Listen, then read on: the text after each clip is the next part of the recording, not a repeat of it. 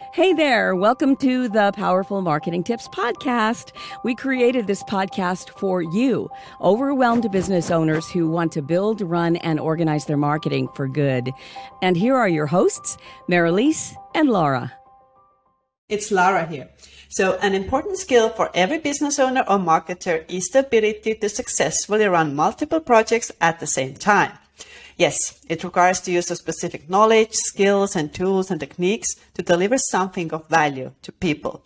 And no, it does not require multitasking, just good planning, some discipline, and also excellent follow up processes. Because ultimately, you are the one in charge of your time and your work results. Don't leave these things to chance and don't just count on your memory because sooner or later, I'm sorry, it is likely to let you down. So in today's episode, let's go over the five steps for effective project management. So step number one is very simple. Before any big project, take some time to break it down into actionable steps, achievable goals, and also scheduled activities. If it is an ongoing project, just break it down into a one month plan. Ideally, you can use project management or planning softwares like uh, Trello, Toggl Plan, Asana, Monday.com, Scoro, or anything similar. Just determine each team member's responsibilities, use labels and due dates to make sure that everybody is on the same page about what is going on, where we organize our documents, where we communicate with each other, and so on. Once you have your plan set up, it is important to define success metrics or the KPIs, which are key performance indicators. How do you know if your project was successful or if your activities are fruitful? So schedule a time every month or maybe even once a week to fill in the metrics table and then also set up Google Data Studio to visualize your data.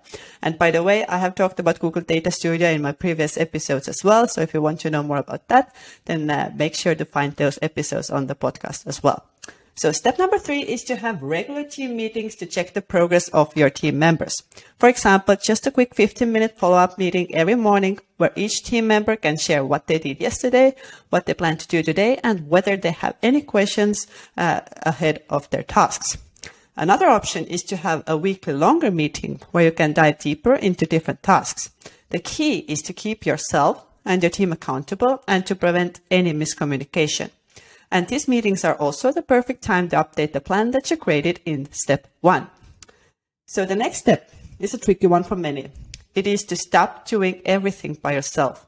You need to leave room for strategic thinking and creativity. Otherwise, you will start acting out of a lack of time or you will be the bottleneck that causes delays in deadlines.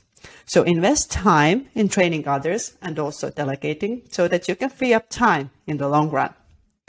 Step number five is to manage expectations. For example, letting your clients or team members know when they can expect to hear back from you or when you will be working on it or when you are unavailable and so on. Don't let people assume because that just leads to miscommunication and frustration. And that is it. So to wrap it up, for good project management, always start with planning, define your success metrics, hold yourself and your team accountable, learn how to delegate and manage expectations. So what are your thoughts on this? I'm curious to hear all about them. So contact me in one way or another inside the Powerful Marketers community and let me know. I look forward to talking with you again soon. Take care and bye. That's all we've got for this episode of the Powerful Marketing Tips Podcast. Make sure to link up with us at our free monthly international mastermind event. Just go to powerful marketers.com forward slash mastermind for registration. And one thing that would really help us and other new potential listeners is if you would rate this show and leave a comment wherever you tune in to listen. Until next time, take care.